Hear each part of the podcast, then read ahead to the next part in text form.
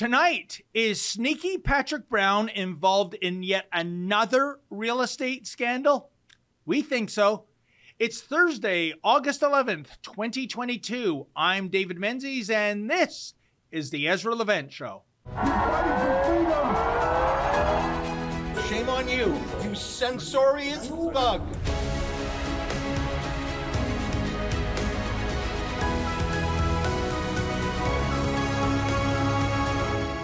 There's a nice house on Main Street in Brampton, Ontario, not far from Brampton City Hall. From the outside, it's not all that exceptional. Inside, however, well, that's a different story. As well, this house has a very interesting real estate transaction sales history. In fact, some aspects regarding the various transactions just don't seem to add up. Other things associated with this house seem downright suspicious in nature Oh, did I forget to mention that the house once belonged to the current mayor of Brampton? That would be Patrick Brown. Yes, that same infamous individual who is never far removed from shenanigans and scandal, he who bears the nickname the Sneaky One. In any event, our tale begins some five years ago when this particular Main Street property was purchased by the Capel family for just over 850,000 in January 2017. The patriarch of the family, Dave Capel, he runs an insurance and financial services company in Brampton, and he is allegedly a very good friend of Patrick Brown. Now, after owning the house for some two and a half years, the Capel family sold the property on June 27, 2019. The buyers were Patrick Brown and his wife, Genevieve Gualtieri, and the price was $1.272 million. However, the actual closing date wasn't until some six months later, which is very interesting. As well, a source who is quite familiar with the recent history of this home informed Rebel News that during that six month period, approximately $750,000 in upgrades was completed to the interior of this house. I'll tell you, judging by a listing video that shows the home's interior, it looks downright palatial here. Check it out.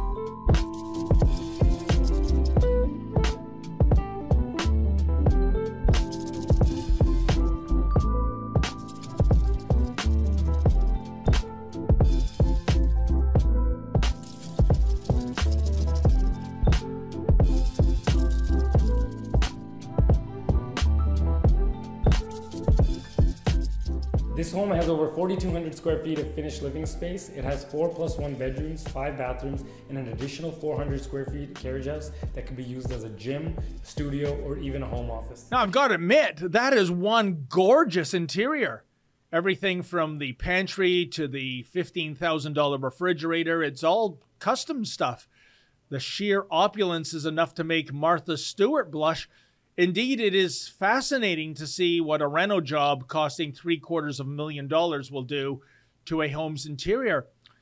But Brown and his wife consider themselves to be the Khal and Khaleesi of Brampton, so it is only fitting that such Peel region royalty lounge in such a palatial estate. But the thing is, Patrick Brown and his wife only lived there for a very short period of time. That's because two months ago, June 16th to be exact, his worship sold the house for $2.225 million.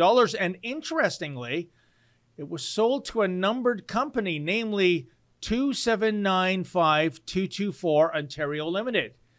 Please note that the selling price in June compared to just three years ago was almost double. That was certainly not due to a GTA real estate market that is currently in decline.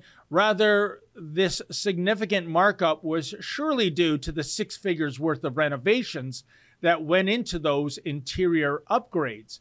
But the question arises who exactly paid for those upgrades? Well, knock me down with a feather. Our source tells us that it was none other than the Capel family. Yes, the former owners of the home. But why would they do that? Why would the Capel sink some 750 grand into a home that they were vacating. Now, here's where things get really interesting, folks.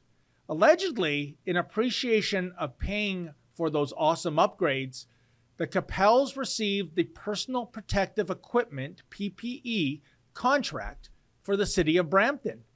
That contract is said to be worth about a million dollars, which, of course, more than pays for those renovations. And we've been told, allegedly, a $1 million check was sent to a numbered company to a post office box located in Ottawa? Does that seem weird to you? Why the secrecy? Is, is this how you'd expect any municipality to do business? Sending a seven figure check to a numbered company based in another city? Oh, and the contract was untendered too. Hmm. By the way, if you're experiencing a feeling of deja vu right now regarding Patrick Brown and a fishy real estate transaction, little wonder. That's because Brown was involved in similar shenanigans back in 2017 when he was the leader of the Progressive Conservative Party of Ontario. This time, the house was a $2.3 million waterfront property in Brown's then home riding of Simcoe North rumors abounded as to how he came up with the down payment of $375,000. Now, at first, Brown said he amassed the funds by cashing in his Aeroplan miles and selling his stake in a pub in Barrie that he co owned called Hooligans. No, seriously, folks, Hooligans. But Brown being Brown, he would later change the story, saying that it was his family that loaned him the dough. Uh, but that wasn't true either because it turns out that Brown received a loan of $375,000 from Jas Johal, the very same Jas Johal who was acclaimed as the PC candidate for Brampton North in November 2016 and was allegedly promised the position of Minister of Sport should the Brown PCs form government in June 2018 but it was a moot point because a funny thing happened on the way to election day in 2018, which is to say, the PC party in January of that year staged a palace coup in which Brown was forced to walk the plank. Check out the video.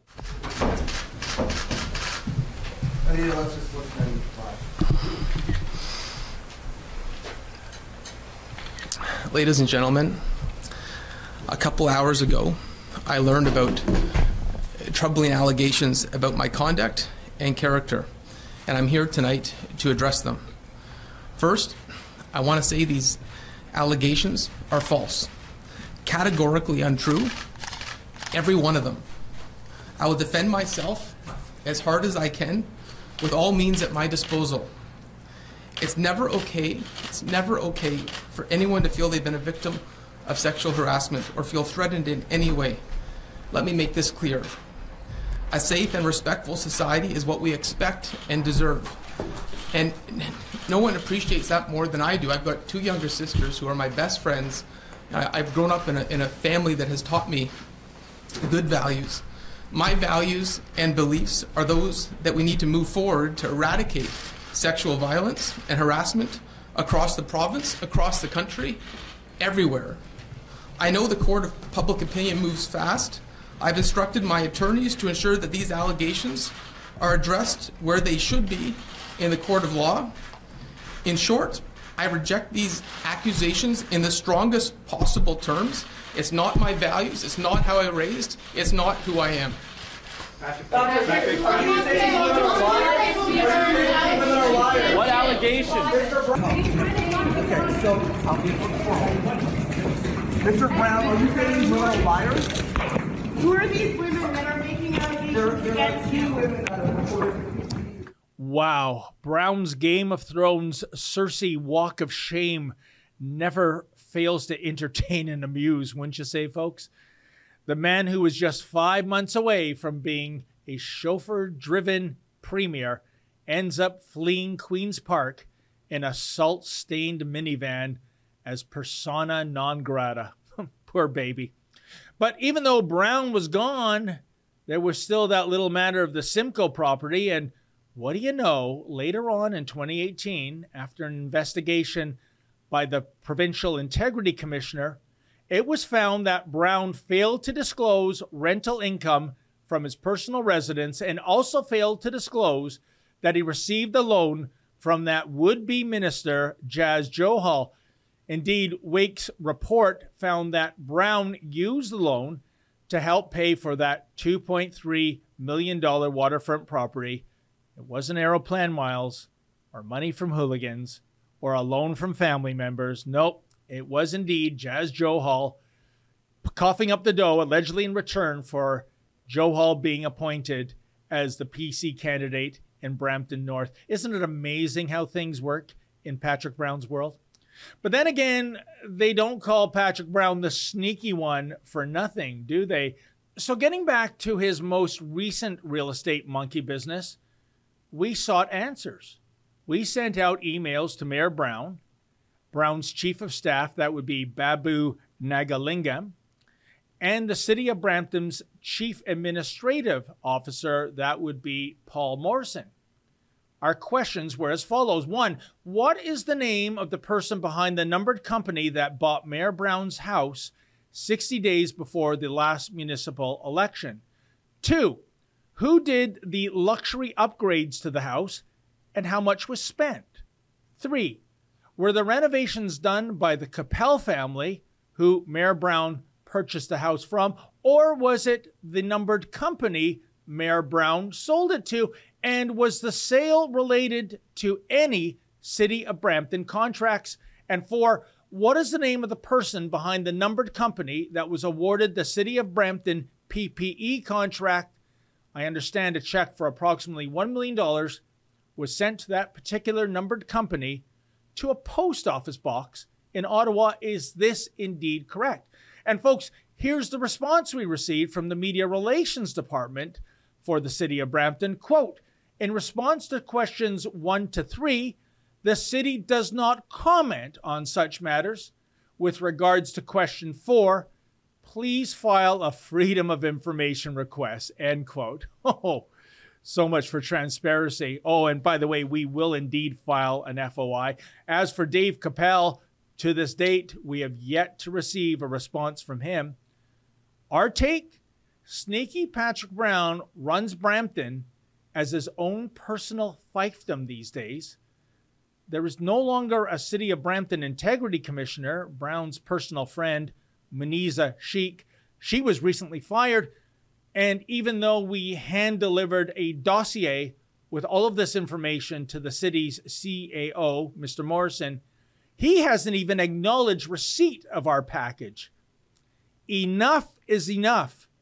The real estate transaction and the awarding of Brampton's uber secretive PPE contract stinks like the proverbial dead skunk in the middle of the road. And since this increasingly dysfunctional city clearly cannot govern itself, it is now high time for law enforcement to get involved. So, how about it, OPP and RCMP? Are you going to carry out your sworn duties?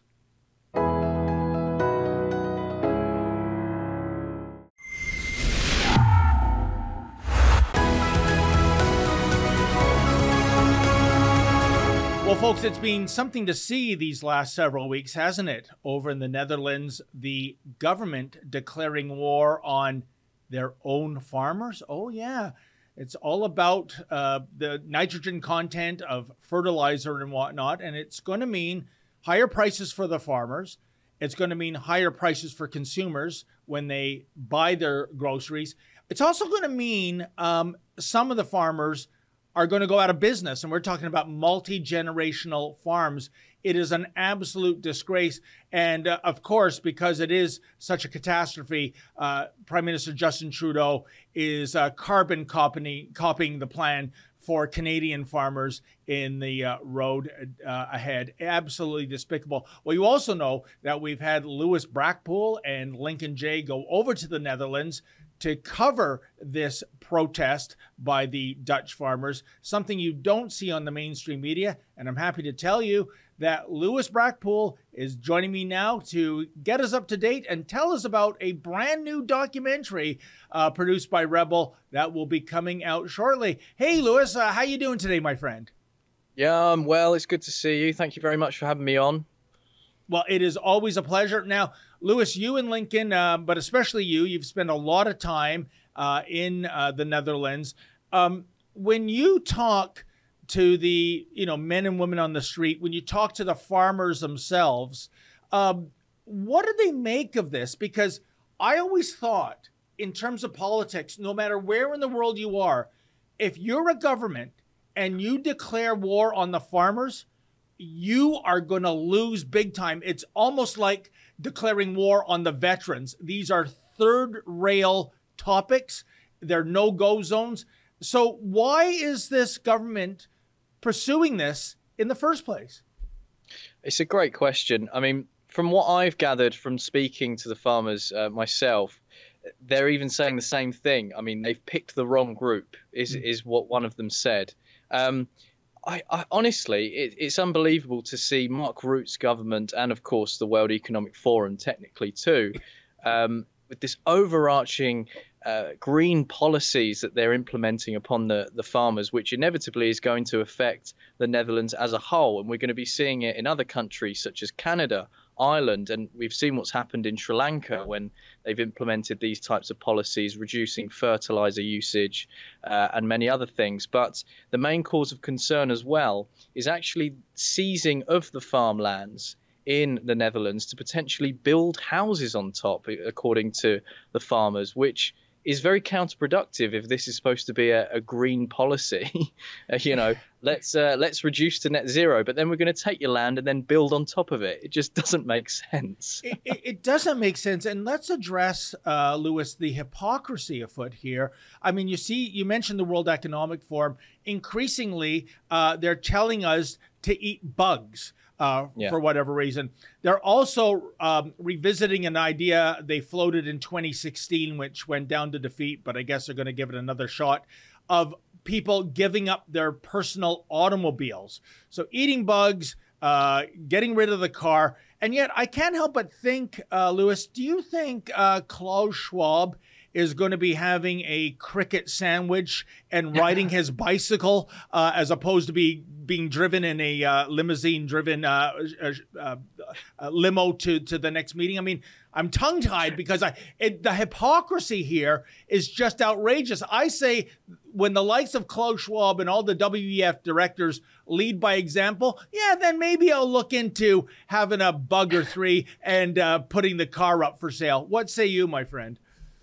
Well, yeah, I think you're completely right. And even if if they do lead by example, I don't think I could stoop to the level of eating bugs personally. that's just that's just not on my menu. But um, it's weird, isn't it? You're seeing this not just only in the Netherlands, but you're seeing it in Canada, you're seeing it in Britain as well, and you're seeing it in Ireland and Australia and many other countries as well. So it seems to be uh, part of the playbook now, that's weird in itself when you've got different countries with different uh, governments and supposedly different political standpoints, but all parroting the same message and pushing through the same agenda. You're, um, there's a lot of questions that need answering with that. And I think that's why we like to ask, ask these questions a lot uh, with regards to the World Economic Forum. So, yeah, I think we're gonna. I think a lot of people are now starting to wake up and realize what's going on, and actually starting to ask the right questions when not only with not only the World Economic Forum, but of course their own government and what they're trying to implement. You mentioned about fuel as well and, and, and reduction of that.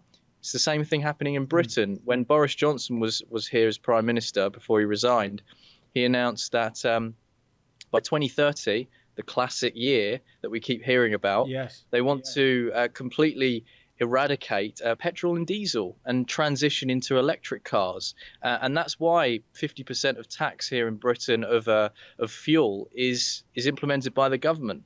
Um, you know, they could easily reduce that at any point.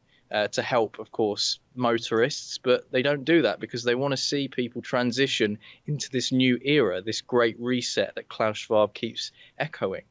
Yeah, you know, there's always that date 2030 uh, for some reason. And by the way, speaking of dates, I've uh, urged uh, our viewers, Lewis, to, if they can, uh, dig up the 1973 film Soylent Green, um, which I'm not going to give out any spoilers, but which also deals with a incredible food replacement, uh, something that would make an insect look like a piece of filet mignon.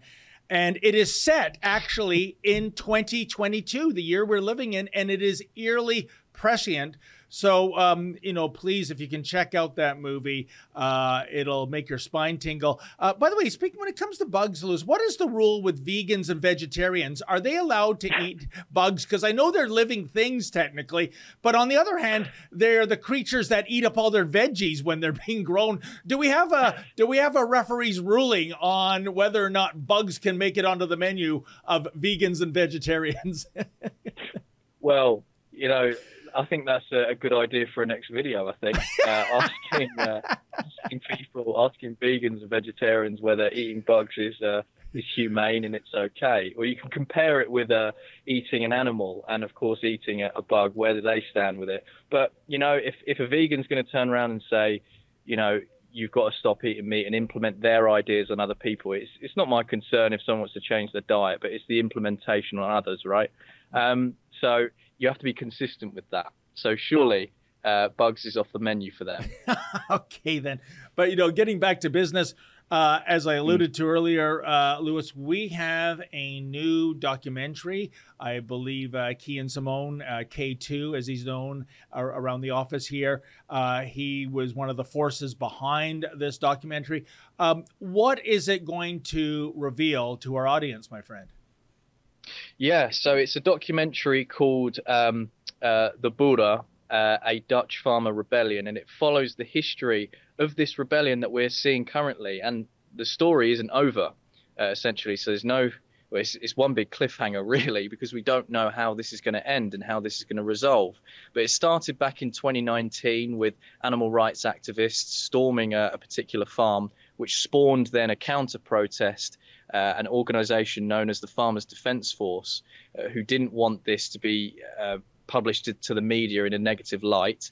And then the same year, Mark Rutte and his government declared a nitrogen emissions emergency, uh, which meant they needed to slash livestock by 50% and of course cap emissions for this nitrogen or stikstof as they call it over in in, in uh, the Netherlands and it's basically the timeline and understanding what it means, what's happened, and what's happening, including our reports for, for when me, uh, myself, sorry, and Lincoln Jay were out in the Netherlands to cover uh, this rebellion.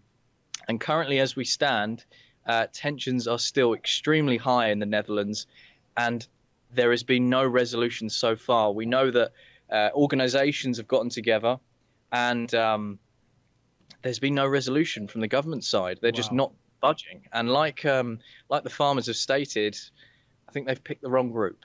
Oh, I, I think so too. Uh, but at the end of the day, Lewis, I don't know if there's been any um, uh, polling of the public in the Netherlands in terms of the government's policies, which I personally think have nothing to do with saving the planet uh, mm. and getting their targets in line for 2030, and has everything to do with virtue signaling. They're they're pretending that uh, reducing uh, fertilizer levels and whatnot um, is is for our collective benefit when there's really no science to prove that. So going back to the feeling of the public at large. Mm. What support does this government have for these incredibly ridiculous policies? Well, that's a great question. I know there was a poll conducted, and we know polls, okay, they're very unreliable. They couldn't predict Trump, they couldn't predict Brexit. So yeah. take it with a pinch of salt, of course. But a poll was conducted where it showed that 85% of the people in the Netherlands actually support the farmers. So that's great news wow. if that poll is very reliable. The problem is, there's no there's there's a, a big minority of, of people who are of course taking action and demonstrating and showing their support actively but there's of course still a, a number a vast amount of people who are still either sitting on the fence or just don't want to get involved and unfortunately that is coming from the city so it is the city people that kind of need to step up in my opinion to uh, to show their support if they're really serious about if they want food on the table essentially.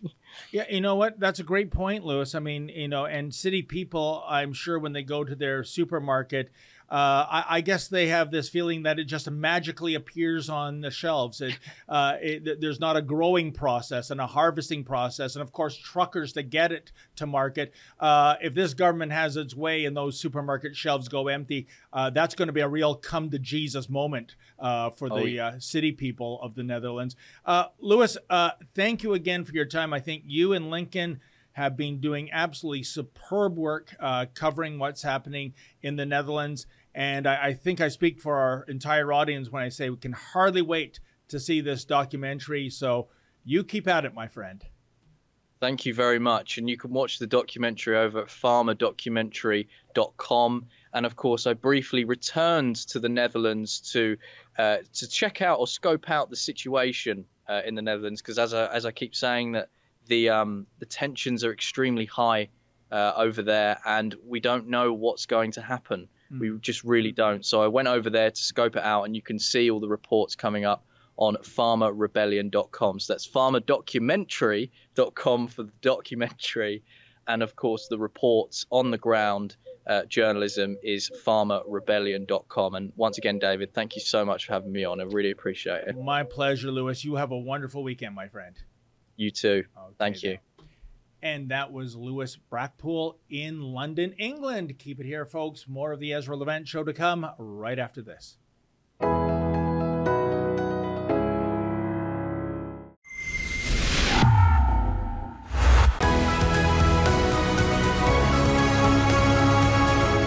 Well, folks, as per usual, lots of response to Ezra's show of last night. G. Williamson, 61, writes We need smaller government, fiscally accountable government that will gear their budget to taxes collected, one that will focus on balancing a budget and taking away government barriers instead of creating more. Time for a federal overhaul. Oh, I agree. It's kind of funny, isn't it? The only time the Justin Trudeau Liberals morphed into fiscal conservatives was back in 2016 when they gave convicted terrorist and murderer Omar Khadr a $10.5 million paycheck, essentially for hurt feelings. Their excuse for this, folks, was that to go through the court system for years and years, it would cost tens and tens of millions. Better to pay off our homegrown Al Qaeda terrorist uh, in the here and now at a deep discount. What a disgrace these Trudeau liberals are. And F. Torres, 59, he writes, this happens when you have a PM that is more concerned with his own image than improving the lives of Canadian citizens. And I think that was in regard, folks, to the fact that Canada, on the world's happiest nations list, it has slipped from fifth overall to 15th. Yeah, we've gone down 10 spots since the Trudeau Liberals took over. Gosh, I wonder why that is. Actually, I don't have to wonder. I have the reasons, but it would take me another half hour to recite them all. And unfortunately, we're all out of time. Well, folks, thank you so much for tuning in to the Ezra Levant Show. I will also be filling in for Ezra on Friday. The big boss man will be back on Monday. I can assure you uh, it's all about important business the boss is up to. In the meantime, thanks for tuning in. And as always, Stay sane. This is Lewis Brackpool for Rebel News, and today I'm at a dairy farm in between The Hague and Rotterdam, where I'm catching up with a farmer who has been doing this for generations now and has been passed down to him for generations too. Now, the current situation in the Netherlands is as follows the government is still overarching on the farmers in regards to the nitrogen emissions cap and, of course, halving livestock and fertilizer usage. This is to combat, of course, climate change, uh, as they say. And the farmers are still not happy with this current scenario. There has been roundtable meetings between the farmer and, and the government. However, no resolution has occurred. So I'm here at a farm to catch up with a, a dairy farmer and to get his side of the story. Yes, uh, we have here uh, a dairy farm from about 180 cows. Um, I am the fifth generation. Uh, we live here in 20 kilometers from Rotterdam. Uh, it's a very uh, busy place, but we have a farm here and everything is going great. Only now we are from October 2019 busy with stikstof. And it happens now that the government says we must 50% reduce. So from my 180 cows, I must put 90 cows away. Yeah. For what? I don't know. Yeah.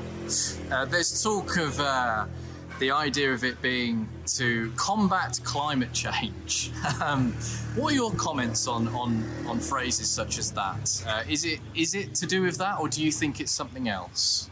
No, I think not. Uh, because uh, Netherlands is a very small place with a lot of people, about uh, 80 million.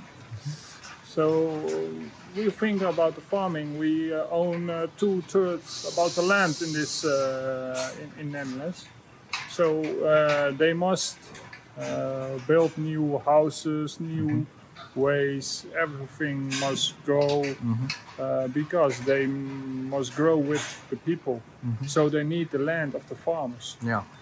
There's uh, the city people, if you can say that, um, say that if the, the farmers give up their land to the state, that they should go vegan or, or something like that. What do you say to comments like uh, like that? I hope not, because it's stupid uh, plan uh, they go vegan. Okay. But um, it's well reset here. Uh, they want to go, the farmers go away, and you never must uh, start a new farm, never. So that's uh, that's not good. And a lot of farmers are very, very uh, angry about it. So the government, uh, in in the beginning, the government thinking, well, it's not a problem. The farmers go away. We take the land and uh, we do our thing. But Yeah. now we are in a new uh, phase. Uh, we are so angry. We don't stop. This is the beginning. This is the beginning. We are very angry. With regards to the nitrogen emissions plan from uh, from the government, is this? Do you really think it's all to do with cutting emissions uh, and you know their idea of uh, climate change and everything like that? Uh, what's what is your view on the actual uh, situation? I think uh, my view is that they want uh, need the land from the farmers. And we are the, the, the- we have the most land of Netherlands, and we have a lot of people, about 80 million people, and um, we want to grow more people, more people, and no land. So they need the land from the farmers. That's the cheapest way. And they want to start building, uh, start building. Uh, and make new roads and everything about that, but no farming. They say we don't need it. Yeah. Uh, Netherlands is a big place with export. Uh, all we are great in that, but uh, the government don't interest that. Um, so we think that's also um, um, that's also a thing. They say if we have enough for our own, that's that's good, but not for export.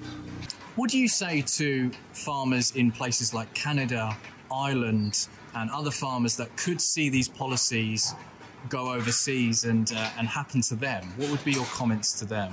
Um, what I think, Netherlands is a little place with a lot of farmers, so it's difficult to uh, see uh, how it's going in Canada. But there's that they have also their problems.